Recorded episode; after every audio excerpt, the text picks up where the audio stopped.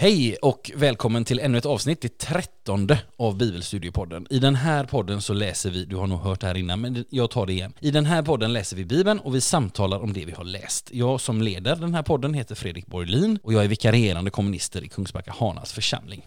Och i varje avsnitt så har jag en gäst som på något sätt har en koppling till Kungsbacka Hanans församling. Och idag har jag med mig en kollega som jag dessutom är vikarie för. Välkommen Henny Forsberg! Tack! Hur är läget? Det är bara bra. Ja, nu, har jag, nu är jag ju din vikarie har jag redan sagt, men kan, du kan väl berätta lite mer, vem är du och vad gör du i församlingen? Ja, eh, jag är kommunister i Ja. församlingen. Eh, jag har jobbat här i eh, tre år snart kanske, något Yes. sånt. Mm. Och eh, ja, mestadels har jag tjänstgjort i Kungsbacka kyrka, men Mm. även runt i hela församlingen såklart, som vi alla gör. Något speciellt arbetsfält som du har? Får jag nästan tänka efter. Jag är ju föräldraledig just nu så att Ja. jag har lite glömt vad jag gör på arbetet eh, Ja. egentligen. Men eh, jag har ju konfirmander Mm. eh, och även vuxenundervisning och så har jag Mm. hand om eh, framförallt då gudstjänstlivet i Kungsbacka kyrka. har Mm. varit mycket mitt ansvarsområde. Så. Kul! Bra, nu vet jag vad jag ska göra också på, på Ja, min precis. arbetstid. Det känns bra. Du ska känna dig varmt välkommen hit. Jätteroligt att du liksom antog den här inbjudan eh, också. Trots att du är föräldraledig. Men Ja. eh, du är varmt välkommen. Och vi ska, vi ska gripa oss an dagens studiematerial, nämligen Markus evangeliet kapitel 13.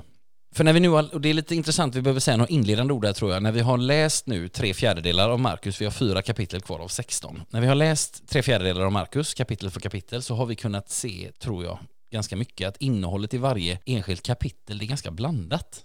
Kapitel 4 när vi var där, det är mycket liknelser, men annars är det en väldig blandning av att Jesus går omkring, han, han helar människor, han pratar med människor, han är i konfrontation med fariseer och alltså det, det, det blandas upp. Men nu kommer vi till kapitel 13 som vi ska ta oss igenom idag och det är faktiskt någonting annorlunda. I min bibel så är den uppdelad i sex avsnitt, men det finns ett genomgående tema. För Jesus pratar om den yttersta eller den sista tiden innan han kommer tillbaka och sen också om hans återkomst. Och de orden tror jag de är bra att ha i minnet när vi nu ska arbeta oss igenom detta. Att det finns väldigt mycket ett genomgående tema. Och vi ska gripa oss an texten och vi ska göra så att vi ska läsa, vi delar upp texten i två delar så att vi kommer, Henny kommer att läsa från första versen och de tre första avsnitten fram till vers 23 och sen ska prata vi lite om dem och sen så går vi vidare och så tar vi resten. Så att eh, Henny, take it away. Tackar. När han gick ut från templet sa en av hans lärjungar Mästare, se vilka stenar och vilka byggnader. Jesus svarade Du ser dessa stora byggnadsverk. Här kommer inte att lämnas sten på sten utan allt ska brytas ner. När han satt på Olivberget mittemot templet och Petrus, Jakob, Johannes och Andreas var ensamma med honom frågade de Säg oss när det ska hända och vad blir tecknet på att tiden är inne för allt detta? Då sa Jesus till dem, se upp så att ingen bedrar er. Många ska komma under mitt namn och säga, det är jag, och de ska bedra många. Och när ni får höra stridslarm och krigsrykten, låt då inte skrämma er. Sånt måste komma, men det är ännu inte slutet. Folk ska resa sig mot folk och rike mot rike. Det blir jordskalv på den ena platsen efter den andra, och det blir hungersnöd. Detta är början på födslovärkarna. Men var på er vakt. Man ska utlämna er åt domstolar och ni ska pryglas i synagogorna och ställas inför ståthållare och kungar för min skull, som vittnen inför dem. Först måste evangeliet förkunnas för alla folk. När man för bort er för att utlämna er så bekymra er inte för vad ni ska säga, utan säg vad som i det ögonblicket läggs i er mun. Ty det är inte ni som talar då, utan den heliga anden. Broder ska skicka broder i döden och en far sitt barn. Barn ska göra uppror mot sina föräldrar och bringa dem om livet. Ni ska bli hatade av alla för mitt namns skull. Men den som håller ut till slutet ska bli räddad. När ni ser den vanhelgande skändligheten stå där den minst av allt borde stå, må den som läser fatta det rätt. Då ska de som bor i Judeen fly upp i bergen. Den som är på taket ska inte gå ner och hämta något inne i huset och den som är ute på åken ska inte vända tillbaka och hämta sin mantel. Ve de som väntar barn eller ammar i den tiden. Be att det inte sker på vintern, för de dagarna blir till ett lidande vars like inte har funnits sedan Gud skapade världen och heller inte kommer att finnas. Om inte Herren hade förkortat den tiden skulle ingen människa bli räddad. Men för deras skull som han har utvalt har han förkortat tiden. Och om då någon säger till er, här är Messias, eller där är han, så tro det inte. Falska frälsare och falska profeter kommer att uppträda med tecken och under för att försöka vilseföra de utvalda. Ta er i akt. Jag har sagt er allt i förväg. Tack så mycket Henny. Man kan säga att det är, det är ganska allvarliga ord här, det är väldigt allvarliga ord som, vi, eh, som du läste. Vad tänker du på när du läser de här? Alltså vi har ju, man kan, om man tänker kapitlet i sin helhet så har vi liksom fått den här korta inledningen i början när, när lärjungarna, de är vid templet och så kommenterar lärjungarna lite och sen så börjar de här i de här två avsnitten. Eh, liksom, det bygger upp, liksom, det är varning och, och varning och varning och det bygger liksom upp till någon slags topp.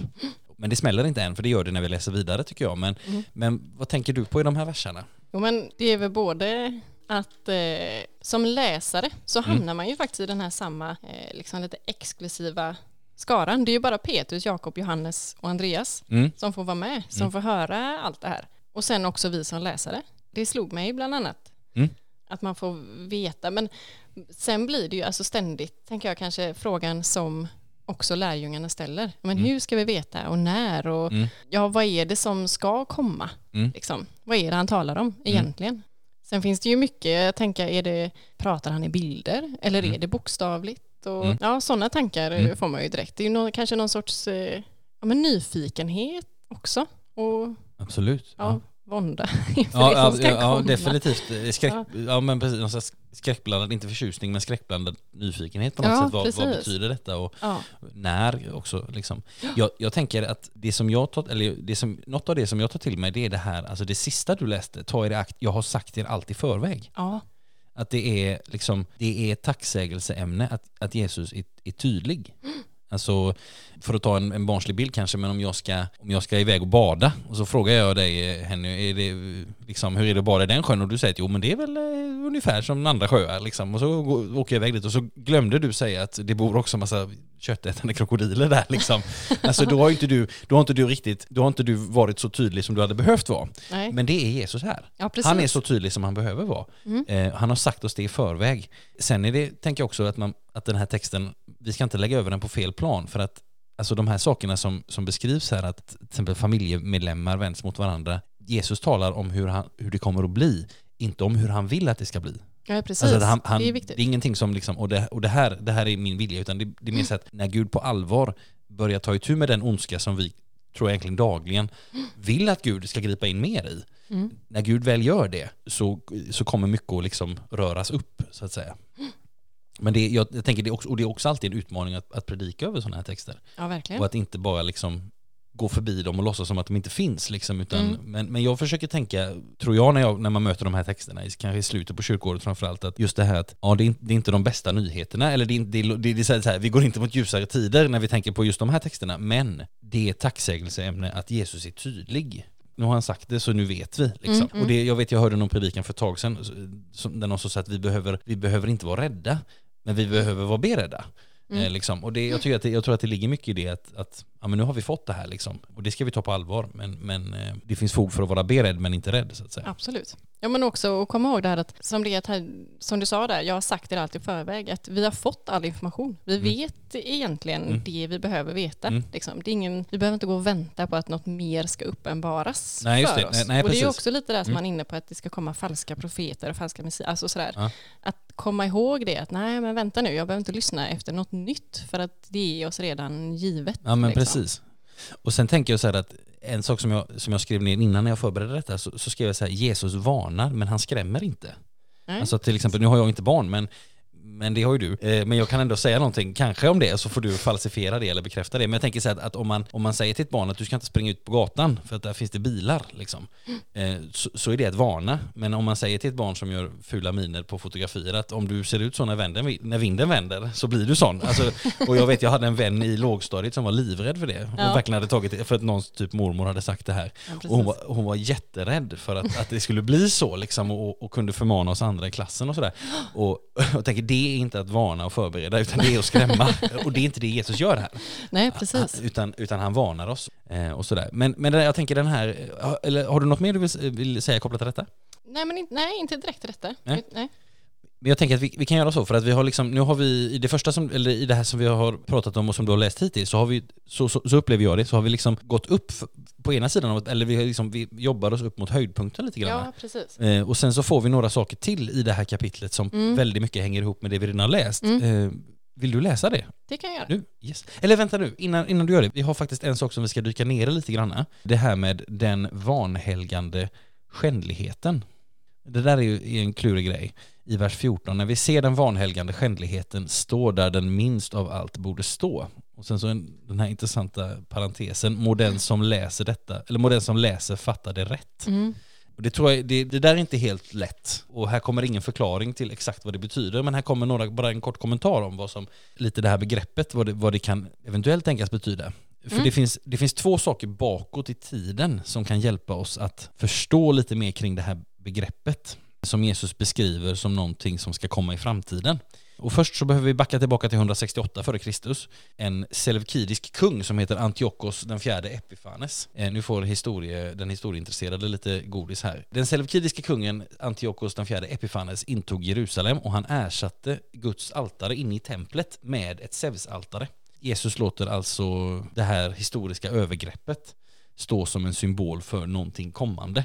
Och sen kan vi backa tillbaka ytterligare 400 år till profeten Daniels tid. För i hans profetbok så förutsägs och omtalas någonting i stil med detta också. Det handlar om tre passager i Daniels bok i kapitel 9 och 11 och 12 som både liksom leder fram mot det här som händer då 168 före Kristus, men också framåt mot det som, som Jesus ska säga. Så att det, man kan säga att det som Jesus säger, det tycks alltså hänvisa egentligen till tre olika tidpunkter, det vill säga 168 före Kristus och det som händer då pekar framåt.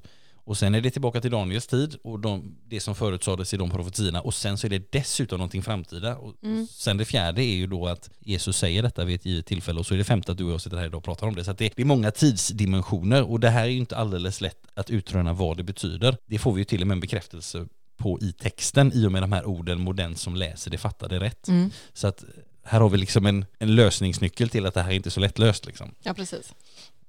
Men, men vi kan göra så att vi läser resten av kapitlet Mm. så, får vi lite, ja, så får vi andra halvan helt enkelt. Men i de dagarna, efter all denna nöd, ska solen förmörkas och månen inte ge något ljus. Stjärnorna ska falla från skyn och himlens makter skakas. Då ska man få se Människosonen komma bland molnen med stor makt och härlighet.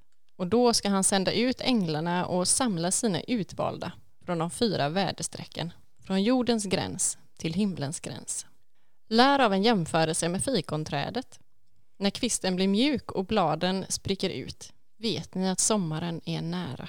På samma sätt vet ni när ni ser allt detta hända att han är nära, utanför dörren. Sannerligen, detta släkte skall inte förgå förrän allt detta händer. Himmel och jord ska förgå, men mina ord skall inte förgå. Dagen och timmen känner ingen, inte ens änglarna i himlen, inte ens sonen, ingen utom fadern. Se till att ni håller er vakna. Ni vet inte när tiden är inne. Det blir som när en man har rest bort. Han har lämnat sitt hus och låtit sina tjänare ta hand om det. Var och en med sin uppgift. Och han har befallt portvakten att vaka. Håll er alltså vakna. Ni vet inte när husets herre kommer. Om det blir på kvällen eller vid midnatt eller i gryningen eller på morgonen. Se upp så att han inte plötsligt kommer och finner er sovande. Jag säger till er och jag säger till alla. Håll er vakna. Yes, tack så mycket. Här har vi liksom fått efter en inledning och så har vi fått de här två långa varnande delarna som du läste först. Så tycker jag att vi har fått en, en, vi har fått en höjdpunkt på något sätt, ankomsten. Mm. Och sen har vi fått ett tips på något sätt det här att, att lära av en jämförelse med fikonträdet. Sen är liksom Jesus tillbaka på sitt, om man får säga så, sitt gamla vanliga sätt att undervisa, det vill säga med liknelser, vardagliga, vardagsnära, Mm. inte minst ifrån liksom jordbruk eller växtriket eller sådär. Och sen så kommer någon slags uppmaning på slutet. Håll er vakna. Alltså Mm. nu när ni har all den här informationen och ni vet att ni ska titta efter fikonträdet ungefär, Mm. så ska det leda in i detta. Håll er vakna. Vad tänker du när du läser de här verserna? Ja men det är väl, eh, jag tänker det följer ju samma tema som vi varit inne på, att det Mm. låter, kan nästan låta hotfullt, att Mm. man kanske blir lite skrämd eh, så Absolut. innan. Men sedan tycker jag absolut att när man läste och tar det till sig att för mig blir det väldigt hoppfullt. Mm. Det finns ett stort hopp i eh, allvaret som också förmedlas. Mm. Ofta så kan man nästan hamna i någon sån där Ja men Gud är bara kärlek och allt är så fint och vackert och mm. mjukt tänkte jag säga men Ja. en, en enda stor kärlekspöl liksom Mm. där vi glömmer bort eller ignorerar att ja, men både allas våra liv och likaså Bibeln ju såklart speglar väldigt mycket allvar och lidande och svårigheter. Yes. Och då blir det, för mig blir det väldigt hoppfullt att läsa det här för att det här speglar ju också livet. Om man ska dra, ja men en kanske uttjatade parallellen till pandemin. Liksom. Ja, att jo, vi ja. lever eh, under någonting Mm. som kan vara både hotfullt och skrämmande. Men det också gör att livet blir på allvar. Mm. Och då blir också de här texterna, Jesus visar att livet också är på allvar. Ja, Ja. men precis. Och jag tänker det här att Jesus har, har, har inte sagt jag är med er så att inget händer. Nej, Han har sagt precis. jag är med er vad som än händer. Ja, Men jag, jag, jag, jag tycker det liksom blir en snygg vändning här för att Markus skriver liksom att men i de dagarna, alltså nu okej ni har hört det här och det här och det här, men i de dagarna och sen så liksom kommer, kommer ankomsten där. mm. Jag tänker att, att uppmärksamhet är en sån här nyckelegenskap i det här Mm. sammanhanget.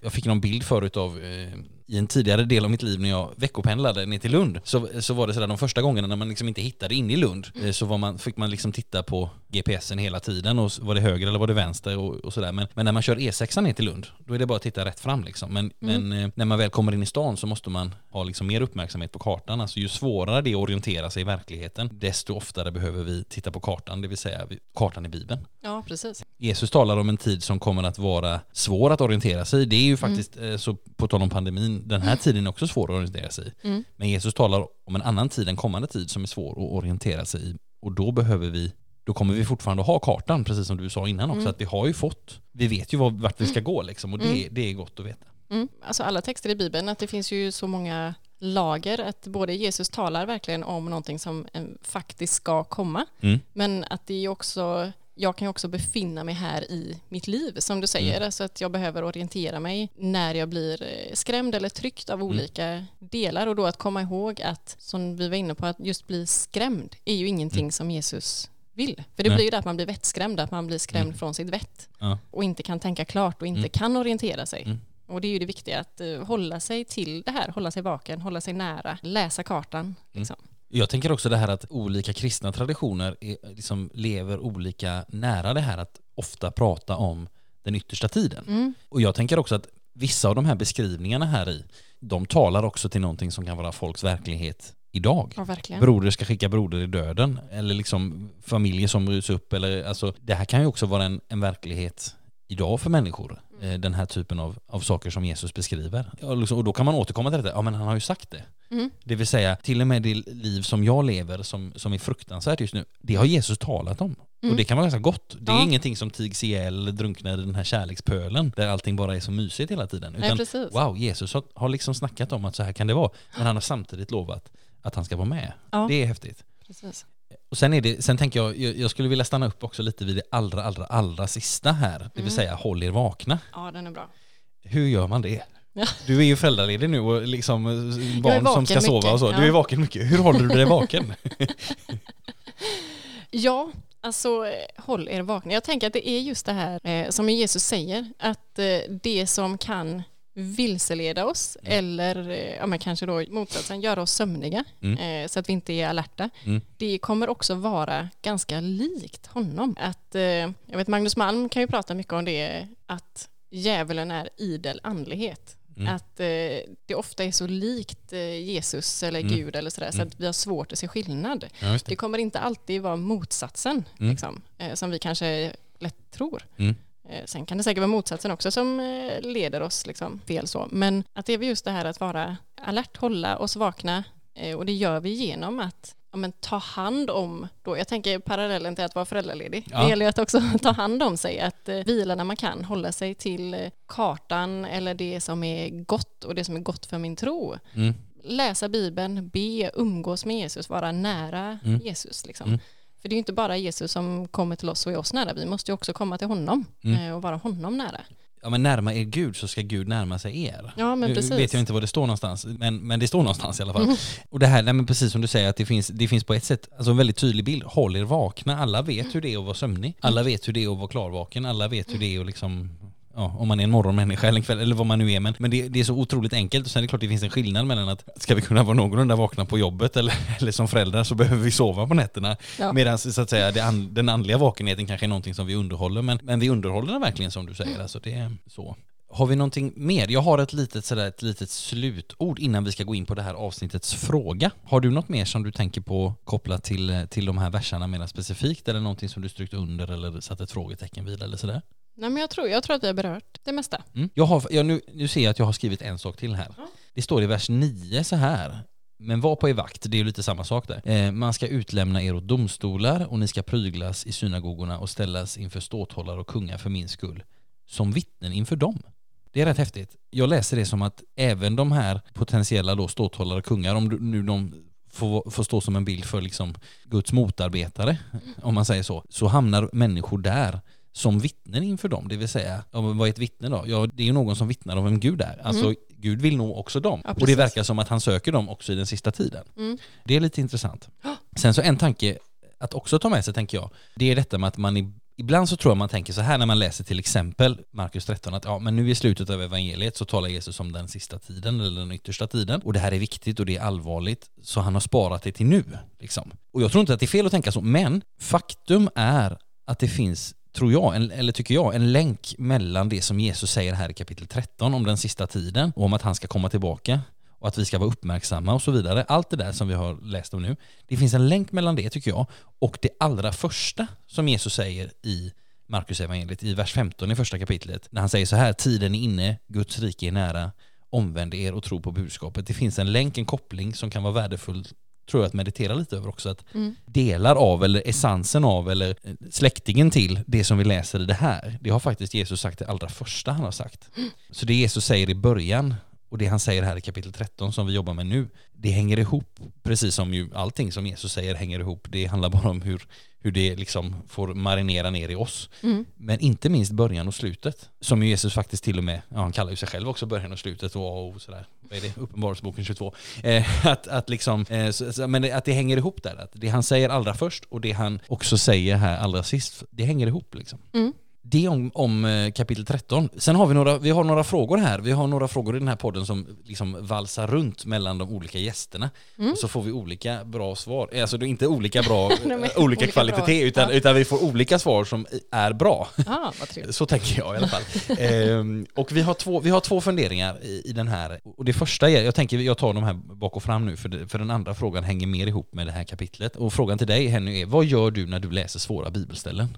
Ja men flera eh, saker. Jag brukar mm. nog, eh, på det lite som vi varit inne på, alltså påminna mig själv om hoppet. Mm. Att det finns ändå något hoppfullt i att också den här svåra texten, alltså som jag var inne på, att livet är ju inte enkelt, så varför skulle Bibeln vara enkel? Liksom? Och det, mm. för mig är det viktigt att de har med varandra att göra, mm. också på det sättet. Och sen försöker jag nog också ofta tänka att eh, det står ju också någonstans i gamla testamentet till att eh, Herrens vägar är högt över mina vägar. Jag kan inte förstå allt Gud gör eller mm. vill och det, jag tror både då att det inte är meningen att vi ska kunna förstå det heller och därför det tänker jag är också mycket när man möter svåra bibelställen. Att jag tycker det verkar ibland som att varför har Gud sett till så att det här hamnar i Bibeln? Och eh, sen kanske att stanna där. Mm. Att det är alltså, mm. både man kan göra lite som Maria som tar det till sitt hjärta och begrundar det. Mm. Att fundera. Mm. Eh, och sen säger de väl att det är Luther som har sagt det här att lyfta på hatten och gå vidare. Ja. Att det är ungefär eh, så. Mm.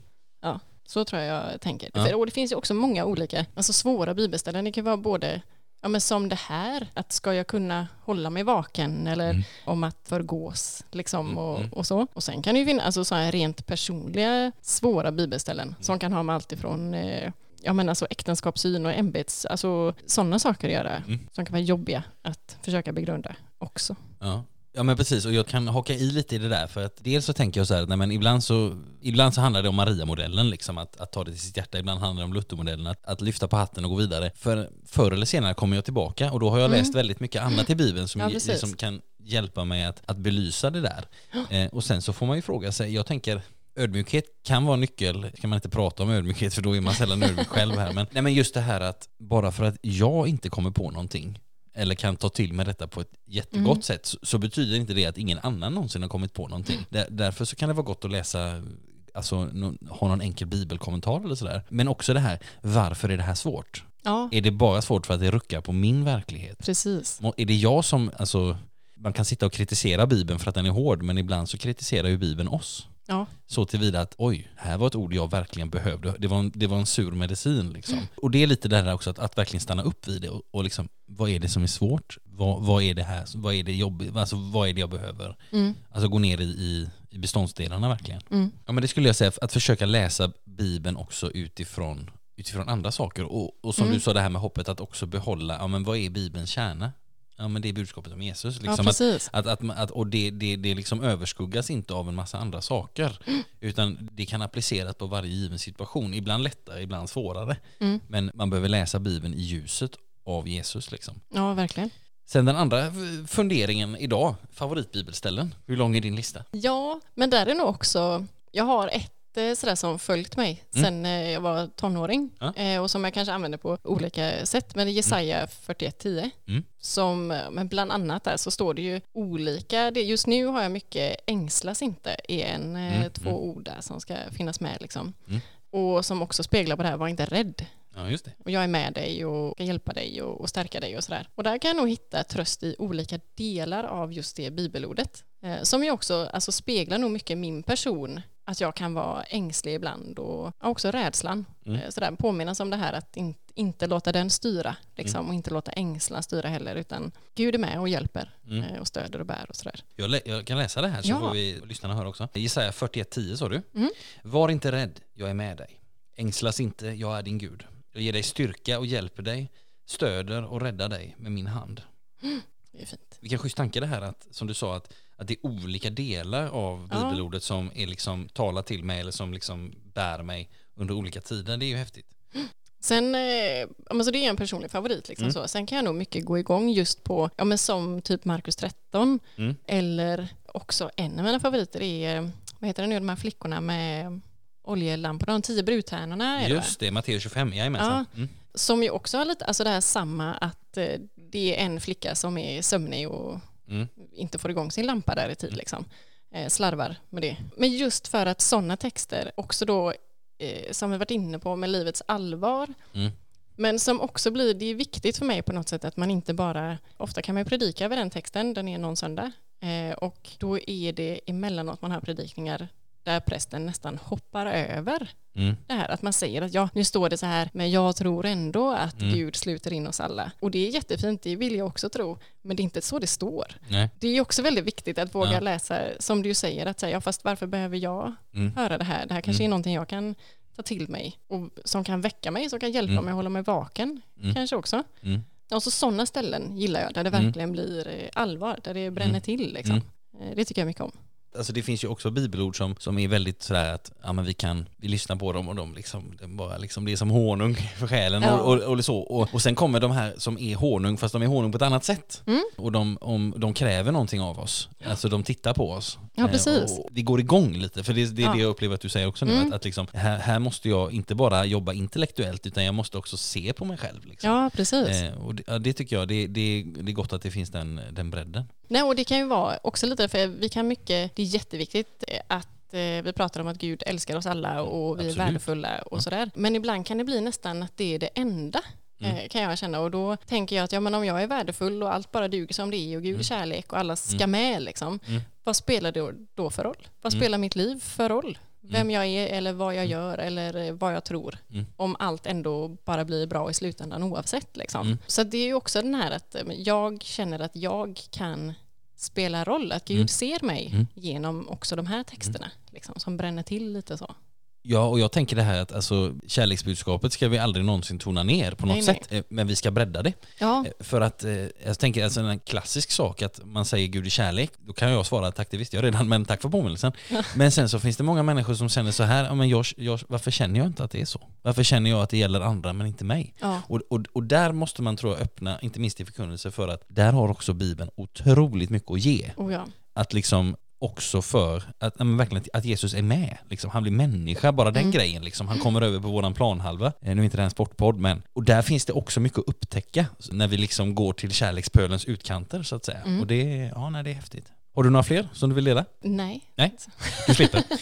Då, då tänkte jag ska dela ett också som är, det är också ett sånt här bibelord som har följt mig. Jag fick det av en konfirmandledare när jag konfirmerades. Eh, hon- var väldigt ambitiös. Hon skrev inte bara kort med bibelord till, till konfirmanderna, vi var kanske 32 i gruppen, utan hon skrev också olika bibelord till alla. Det är ambitiöst. Det är ambitiöst och jag fick Saltaren 100 kolon 2 och jag har tagit till mig även jag har försökt ta till mig hela bibeln men, men jag har även tagit till mig, versen efter Psaltaren 100, 100 kolon 3. Så att jag, jag läser båda de verserna. Det står så här. Tjäna Herren med glädje. Träd fram inför honom med jubelrop. Besinna att Herren är Gud.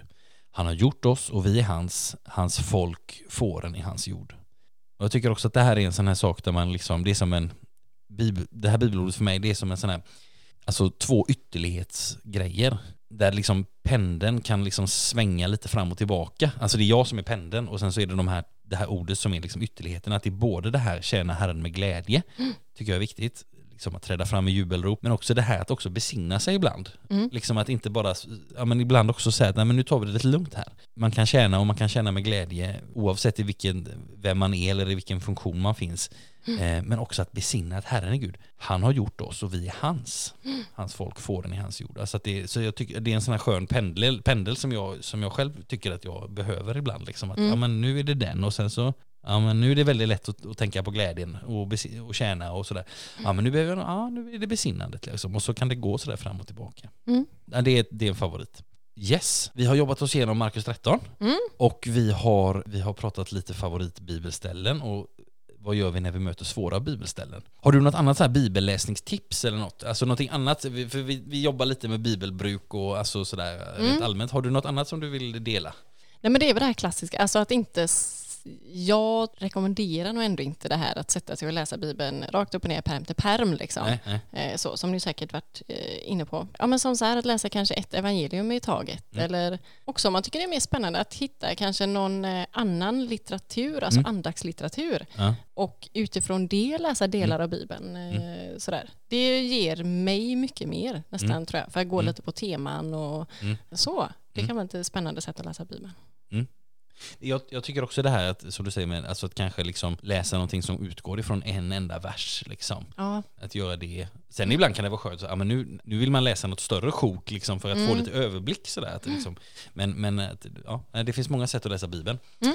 Vi ska gå in för landning och jag är väldigt glad att du eh, accepterade min inbjudan och kom hit idag Henny. tack för att jag fick komma. Ja, till dig som lyssnar, eh, roligt att du är med. Allt gott tills vi hörs. Guds välsignelse.